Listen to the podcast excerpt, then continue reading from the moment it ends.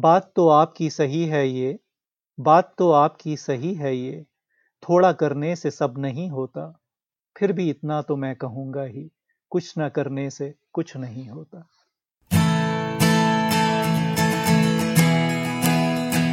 आप सुन रहे हैं कहानी जानी अनजानी, पीयूष अग्रवाल के साथ। चलिए, आज की कहानी का सफ़र शुरू करते हैं। नमस्कार दोस्तों, आप सबके प्यार के लिए बहुत बहुत धन्यवाद और आप सबको शिक्षक दिवस की हार्दिक शुभकामनाएँ। हमारी तरफ़ से सभी शिक्षकों को तहे दिल से बहुत बहुत धन्यवाद। आज जहाँ बहुत कुछ रुक गया है, वहीं नहीं रुकी हमारे शिक्षकों की मेहनत और बच्चों को लगातार मिलता उनका सहयोग ऑनलाइन क्लासेस के ज़रिए। आप भी ज़रूर अपने शिक्षकों का अभिवादन करें, जिन्होंने आपको आज एक बेहतर इंसान बनाया है।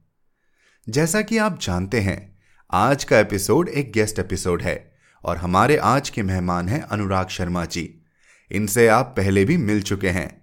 हमारे साथ उनकी एक कहानी के ज़रिए। जी हाँ, एपिसोड 12 में हमने पढ़ी थी इनकी लिखी कहानी, एक और इंसान, जिसे आप सबने बहुत सराहा था। आज अनुराग जी हमारे साथ करेंगे कुछ दिलचस्प बातचीत और पढ़ेंगे एक दिल को छू लेने वाली कहानी, चंपा का मोबाइल। हमारी आज की कहानी लिखी है दीपक शर्मा जी ने। दीपक शर्मा जी आजकल लखनऊ में रहती हैं। इनकी स्कूल और कॉलेज की पढ़ाई अमृतसर और चंडीगढ़ से हुई। इनकी पहली लघु कथा 1970 में पंजाबी मैगजीन प्रीत लरी में प्रकाशित हुई थी। इनकी अब तक अढ़ाई सौ कहानियाँ और कुछ 20 किताबें पब्लिश हो चुकी हैं। दीपक जी के बारे में और जानने के लिए हमारी website Piyush Agarwal dot com के शो नोट्स पर विज़िट करें। आज के एपिसोड के अंत में हम अनकही कहानियाँ प्रतियोगिता में चुने गए। तीन सर्वश्रेष्ठ कहानियों के नाम भी बताएँगे। तो चलिए शुरू करते हैं चंपा का मोबाइल, अनुराग जी के साथ।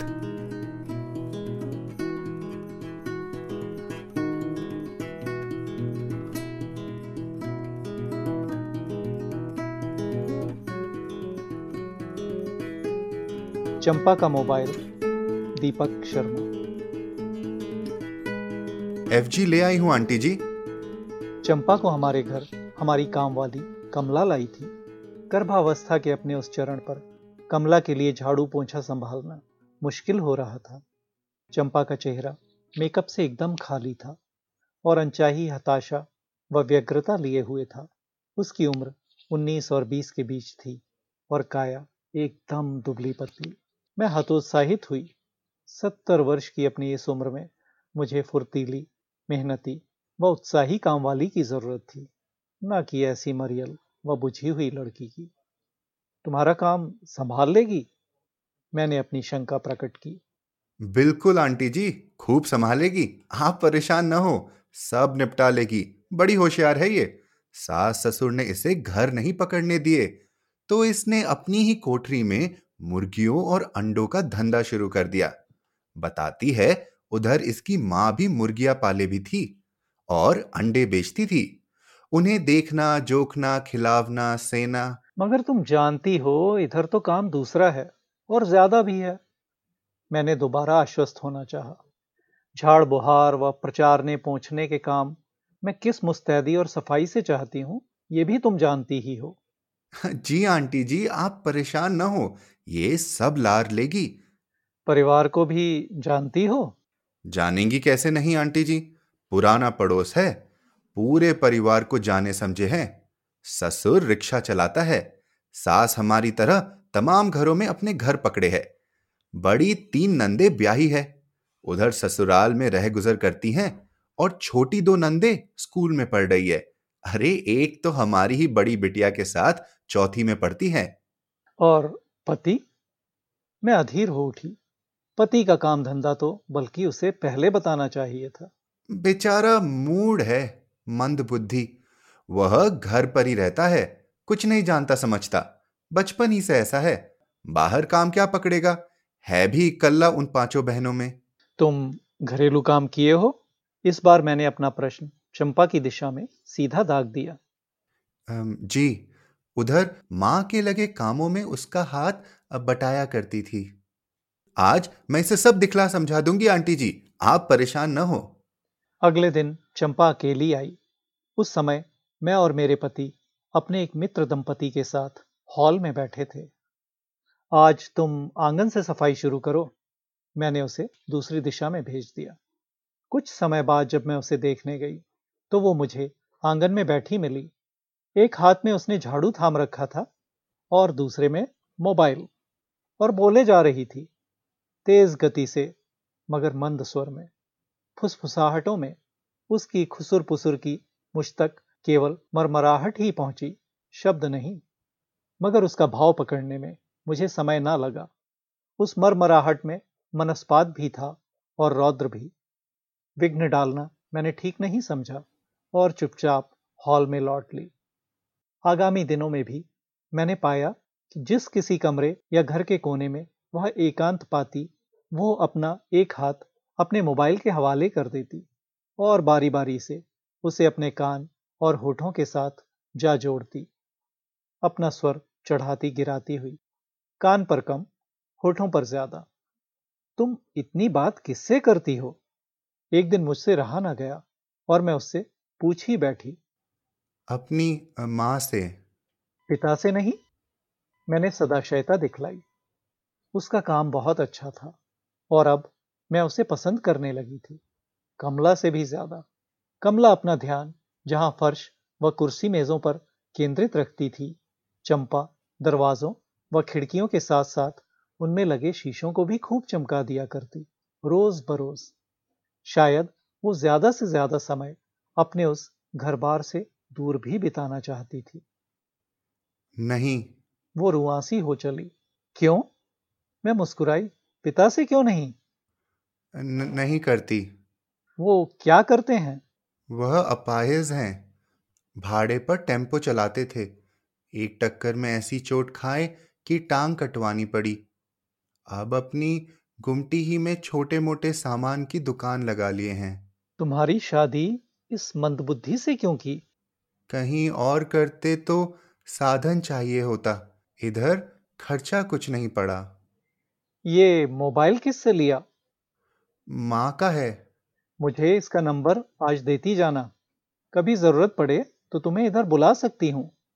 घरेलू नौकर पास न होने के कारण जब कभी हमारे घर पर अतिथि बिना बताए आ जाया करते हैं तो मैं अपनी काम वाली ही को अपनी सहायता के लिए बुला लिया करती हूँ चाय नाश्ता तैयार करने करवाने के लिए। इस मोबाइल की रिंग खराब है बजेगी नहीं। आप लगाएँगी तो मैं जान नहीं पाऊँगी। मैंने फिर जिद नहीं की, नहीं कहा, कम से कम मेरा नंबर तो तुम्हारी स्क्रीन पर आ ही जाएगा। वैसे भी कमला को तो मेरे पास लौटना ही था, मुझे चंपा की ऐसी खास ज़रूरत भी नहीं रहनी थी। अपनी सेवा काल का बाकी समय भी चंपा ने अपनी उसी प्रक्रिया में बिताया। एकांत पाते ही वो अपने मोबाइल के संग अपनी खड़खड़ाहट शुरू कर देती। कभी बाहर वाले नल के पास, कभी आँगन में कभी दरवाजे के पीछे, कभी सीढ़ियों पर। अविरल, वो बोलती जाती, मानो कोई कमेंट्री दे रही हो। मुझसे बात करने में उसे तनिक दिलचस्पी न थी। मैं कुछ भी पूछती, वो अपना उत्तर हमेशा संक्षिप्त से संक्षिप्त रखा करती। चाय नाश्ते को भी मना कर देती। उसे बस एक ही लोभ रहता, अपने मोबाइल पर लौटने का। वो उसका आखिरी दिन था। उसका हिसाब चुकता करते समय मैंने उसे अपना एक दूसरा मोबाइल देना चाहा। यह तुम्हारे लिए है। मोबाइल अच्छी हालत में था। अभी तीन महीने पहले तक मैं उसे अपने प्रयोग में लाती रही थी।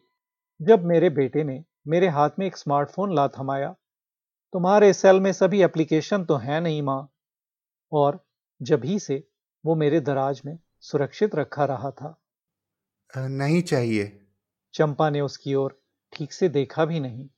और अपना सिर झटक दिया। क्यों नहीं चाहिए? मैं हैरान हुई। उसकी उस ना के पीछे उसकी ज्ञान शून्यता थी या मेरे प्रति ही रही कोई दुर्भावना? क्या करेंगी? उसने अपने कंधे उचकाए और अपना सिर दुगने वेग से झटक दिया। नहीं लेंगी। इससे बात करोगी तो तुम्हारी माँ की आवाज़ तुम्हें और साफ़ सुनाई देने लगेगी। मैंने अपना मोबाइल उसकी ओर बढ़ा दिया। अपने आग्रह में तत्परता शामिल करते हुए। सिम के बिना? उसने अपना हाथ अपने मोबाइल पर टिकाए रखा। मेरे मोबाइल की ओर हाथ नहीं बढ़ाए। तुम्हारा यही पुराना सिम कार्ड इसमें लग जाएगा। मैंने उसे समझाया। इसमें सिम नहीं है।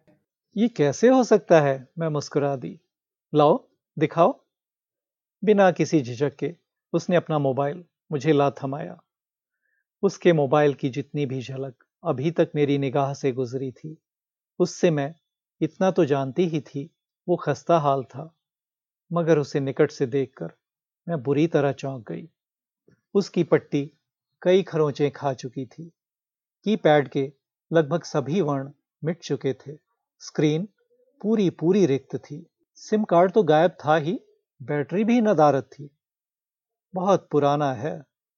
मैंने मर्यादा बनाए रखना चाहिए। हाँ अब पुराना तब भी था जब उन मेम साहब ने माँ को दिया था। वह निरुत्साहित बनी रही। उन्होंने इस हालत में दिया था? मैंने सहज रहने का भरसक प्रयत्न किया। नहीं तब तो सिम को छोड़कर इसके बाकी कल पुर्जे सभी सलामत थे। सिम तो माँ ही को अपना बनवाना पड़ा था। फिर इसे हुआ क्या? माँ मरी तो मैंने इसे अपने पास रखने की जिद की। बप्पा ने मेरी जिद तो मान ली मगर इसकी बैटरी और इसका सिम निकाल लिया। माँ नहीं है? अपनी सहानुभूति प्रकट करने हेतु मैंने उसकी बाह थपथपा दी। है क्यों नहीं? वो ठुमकी और अपनी बाह से मेरा हाथ हटाने हेतु मेरे दूसरे हाथ में रहे अपने मोबाइल की ओर बढ़ ली। यह हमारे हाथ में रहता है तो मालूम देता है कि माँ का हाथ लिए हैं। मैंने उसका मोबाइल तत्काल लौटा दिया और अपने सेलफोन को अपने दराज में पुनः स्थान दे डाला।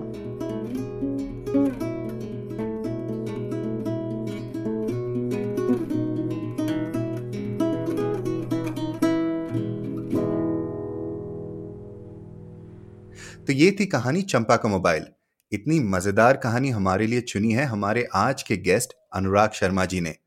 तो अनुराग जी बहुत बहुत धन्यवाद कि आपने हमारे साथ ये कहानी पढ़ने के लिए अपना समय निकाला और हमारे सुनने वालों के लिए इतनी ही ज़्यादा सुंदर इतनी ही ज़्यादा प्यारी कहानी चुनी।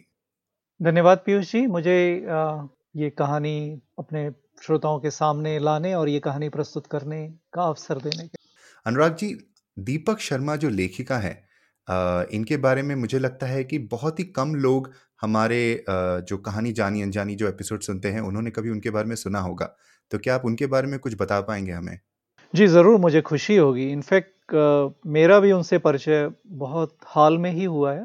इत्तेफाक था कि हिंदी समय पे मैंने उनकी एक कहानी देखी और सबसे पहले यही कहानी पढ़ी। और मुझे लगा कि बहुत अलग तरह की कहानी है। और ये आश्चर्य की बात है कि हिंदी साहित्य के जगत में अभी तो मेरा काफ़ी अच्छा खासा परिचय हो चुका है लेखकों से और जो साहित्य से जुड़े हुए लोग हैं। लेकिन दीपक शर्मा का नाम मैंने पहले नहीं सुना था। उनका कोई ज़िक्र फेसबुक पे या किसी और जगह नहीं पाया था। उनकी 19 किताबें प्रकाशित हो चुकी हैं। वो एक सम्मानित लेखिका हैं। अरे वाह। वो लखनऊ में अंग्रेज़ी की प्रोफेसर रह चुकी हैं और अभी तो रिटायर्ड हैं। उनके पति भी बड़े साहित्यकार हैं और एक आईएएस ऑफिसर भी रह चुके हैं।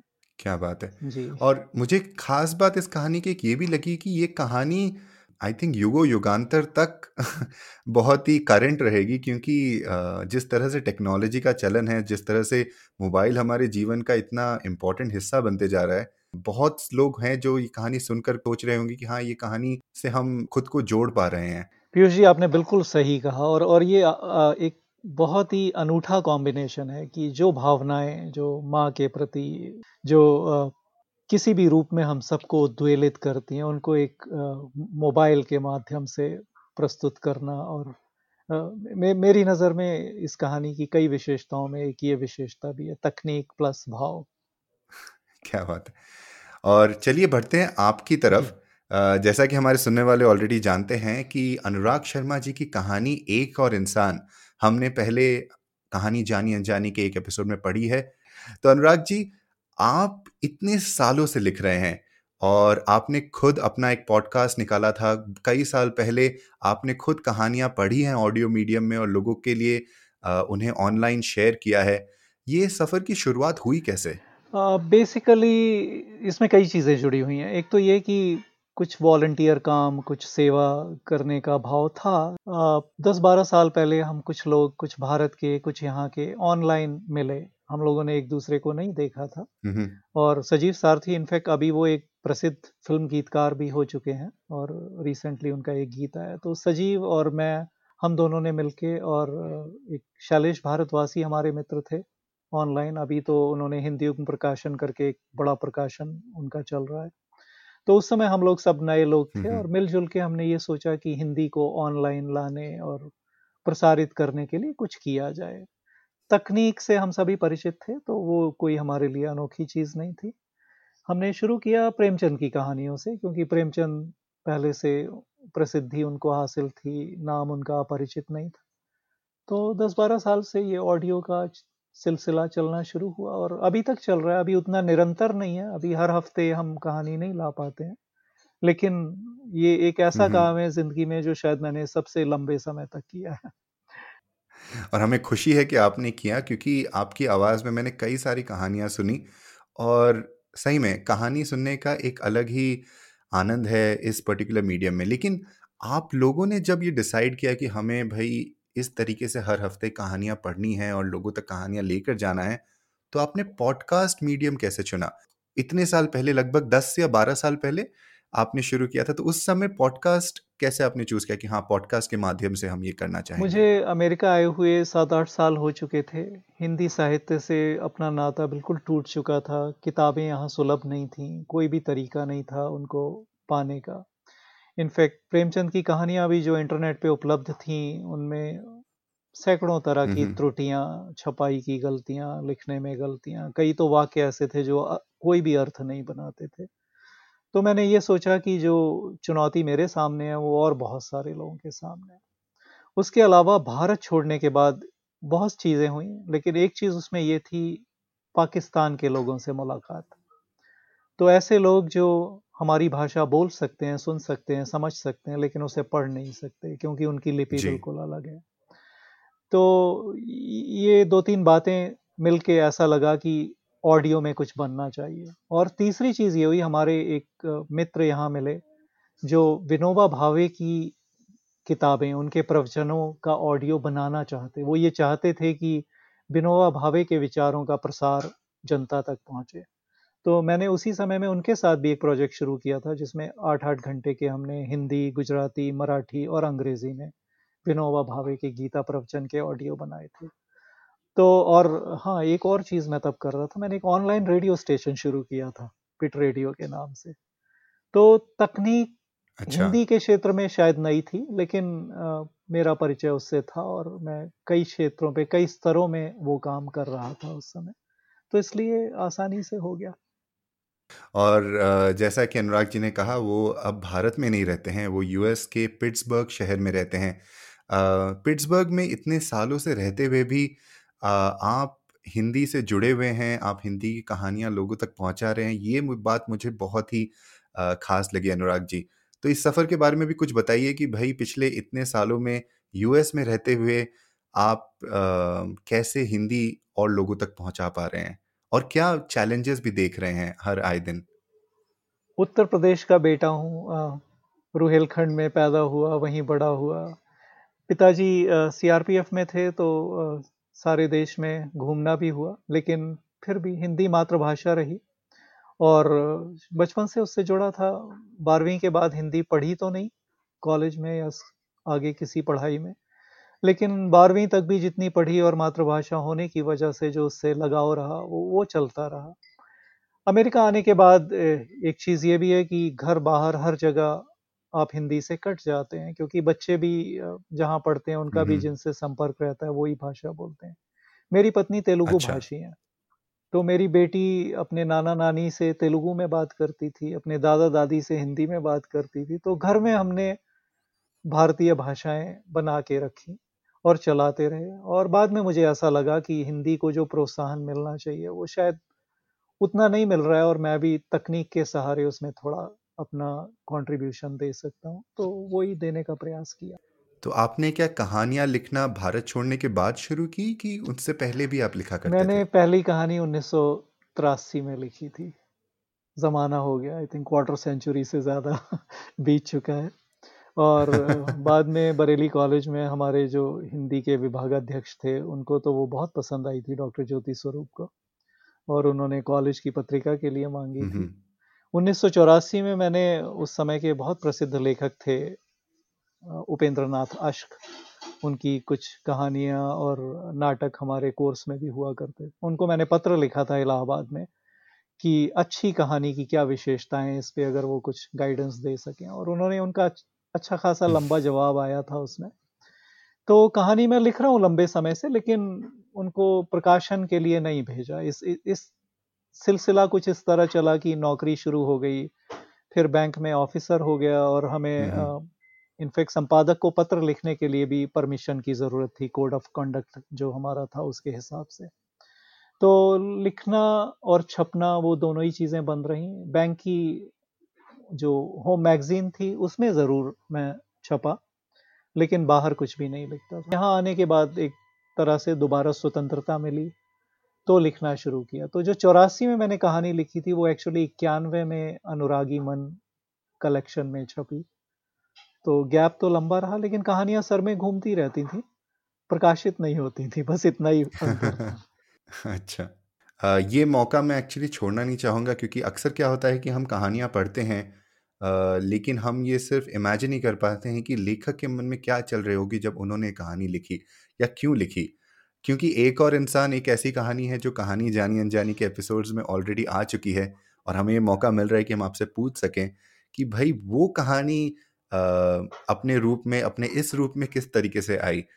जी, वो बिल्कुल इनफैक्ट कहानी की तरह मैंने उसे कभी सोचा भी नहीं। उसमें वर्णित एक एक घटना सच है। हमारे देश में गरीबों की स्थिति बहुत ही खराब है लेकिन साथ में ऐसे लोग भी हैं जो जो अच्छे लोगों की भावनाओं का शोषण करते हैं। इस बात का बहुत फ़ायदा उठाते हैं कि हम्म, हम्म। आप किसी की सहायता करना चाहते हैं। और हमारे यहाँ ऐसा कोई योजनाबद्ध प्रयास नहीं है कि जो लोग सचमुच वंचित हैं दलित हैं उनका उत्थान हो। मतलब योजनाएँ तो बहुत सारी मैं तो बैंक में था सोशल बैंकिंग हमारा एक खास उद्देश्य था सरकारी बैंकों का। लेकिन फिर भी सचमुच हम अपनी ड्यूटी पूरी तरह नहीं कर रहे हैं। इस कहानी में जो जो कुछ हुआ है वो वो सब सचमुच हुआ है। सचमुच ये सारी घटनाएँ दिल्ली में मैं रोज देखता था। और कितनी बार अपना दिल ये करता था कि अरे कल ही तो धोखा खाया है। आज क्यों फिर से आगे बढ़ रहे हो? मगर फिर यही लगता था, अगर आप रुक जाते हो तो आप सचमुच कोई जिसको ज़रूरत है, उस, उसका हक या उसका सहायता का एक मौका आप छोड़ते हो। तो अल्टीमेटली बात यही आती है कि इंसान बने रहना और वो भी ऐसी परिस्थितियों में जहाँ धोखा देने वाले लोग बहुत मौजूद हैं, एक कठिन काम है। तो वो इस कहानी का एक भाग है, लेकिन इस कहानी का मूल उद्देश्य उससे थोड़ा सा अलग हटके और वो ये है कि पैसा दे के हम लोग ये समझ लेते हैं हमने अपना काम कर दिया। जबकि पैसा सब कुछ नहीं है। अगर आपके मन में इंसानियत अभी एकदम। ज़िंदा नहीं बची है तो पैसे की कोई कीमत नहीं है वो उसका कोई मतलब नहीं है। बिल्कुल बिल्कुल बहुत ही खूब कहा आपने। और आई थिंक इसीलिए भी वो कहानी सबको इतनी ज़्यादा पसंद आई कि कहीं ना कहीं लोग उस पड़ाव से खुद गुजर चुके हैं। और हमेशा जब हम किसी की मदद करते हैं तो आज के समय खासकर मन में यही बात आता है कि कहीं हम ठगे तो नहीं जा रहे हैं।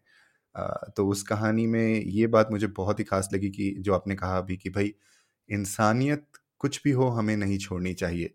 और जो उसका जो एक लाइन है जो हमने इंट्रो इंट्रो में भी डाला था कि भाई सन की कौन लोग होते हैं?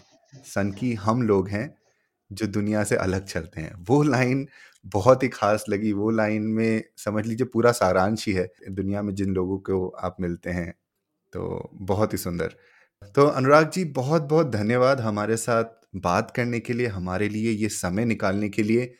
आ, हमारे बहुत सारे सुनने वाले ऐसे हैं जो चाहेंगे कि वो आपके की लिखी हुई कहानियाँ और आपके काम और आ, जान सके। आ, तो अगर कोई आपसे बात करना चाहते हैं या कोई आपको लिखना चाहते हैं तो वो आपसे तो कैसे कांटेक्ट कर सकते दो हैं? तरीके हैं। एक तो ईमेल से संपर्क कर सकते हैं। मेरा ईमेल बहुत सरल है India smart at Gmail dot com hmm, और दूसरा अ, मैं एक पत्रिका के संपादन मंडल से जुड़ा हुआ हूँ सेतु के। तो सेतु के माध्यम से भी अगर कोई संदेश भेजना चाहें तो भेज सकते हैं। सेतु की वेबसाइट है सेतु मैग डॉट कॉम या जनरली मैं ईमेल हमेशा पढ़ता हूँ और कोशिश ये करता हूँ कि जिनका भी उत्तर दिया जा सके तो वो दिया जाना चाहिए। तो व्यस्त हूँ, बहुत सारे काम चल रहे हैं, लेकिन अनुपलब्ध कभी नहीं हूँ। जी। बहुत खूब। तो सुनने वालों को मैं ये बताना चाहूँगा कि ये सारी इन्फॉर्मेशन हमने अपने शो नोट्स में भी डाल दी है। तो आपको नोट करने की ज़रूरत नहीं है। आप वहाँ जाकर इनके अनुराग जी के कॉन्टैक्ट डिटेल्स देख सकते हैं और उनसे संपर्क कर सकते हैं। तो अनुराग जी, एक बार फिर बहुत बहुत धन्यवाद। आपके साथ कहानी पढ़ के भी मज़ा आया और आपकी कहानी पढ़ के भी हमें बहुत आनंद आया। आपसे बातचीत करके उससे भी ज़्यादा आनंद आया। तो समय निकालने के लिए हमारे साथ ये समय बिताने के लिए बहुत बहुत धन्यवाद। धन्यवाद पीयूष, आपसे मेरी मुलाकात हुई। ये मेरे लिए बहुत सौभाग्य की बात है और आप इतना जो काम कर रहे हैं वो जानने का भी मौका मिला। तो बहुत ही खुशी की बात है। हिंदी को आप जैसे उत्साही लोगों की और कुशल लोगों की जिनमें दोनों चीज़ें हों, इच्छा भी हो और कैपेबिलिटी भी हो, उनकी बहुत ज़रूरत है और मेरे ख्याल से ऐसे प्रयास चलते रहने चाहिए और अच्छे लोगों को ऑनलाइन ही सही एक दूसरे से जुड़ना चाहिए, मिलना चाहिए और हिंदी के उत्थान में जो प्रयास कर सकते हैं वो करना चाहिए। दो लाइनें मैंने इनफैक्ट तब लिखी थी जब अपना पहला हिंदी का रेडियो स्टेशन ऑनलाइन शुरू किया था और वो यहाँ पे भी रेलिवेंट है इसलिए मैं सोचता हूँ मुझे कहना चाहिए। ज़रूर। बात तो आपकी सही है ये बात तो आपकी सही है ये थोड़ा करने से सब नहीं होता फिर भी इतना तो मैं कहूँगा ही कुछ न करने से कुछ नहीं होता। तो ये थे अनुराग शर्मा जी। कहिए कैसी लगी उनसे हमारी ये बातचीत? आज की कहानी में आपने चंपा के उसके माँ के प्रति छुपे दर्द को महसूस ज़रूर किया होगा।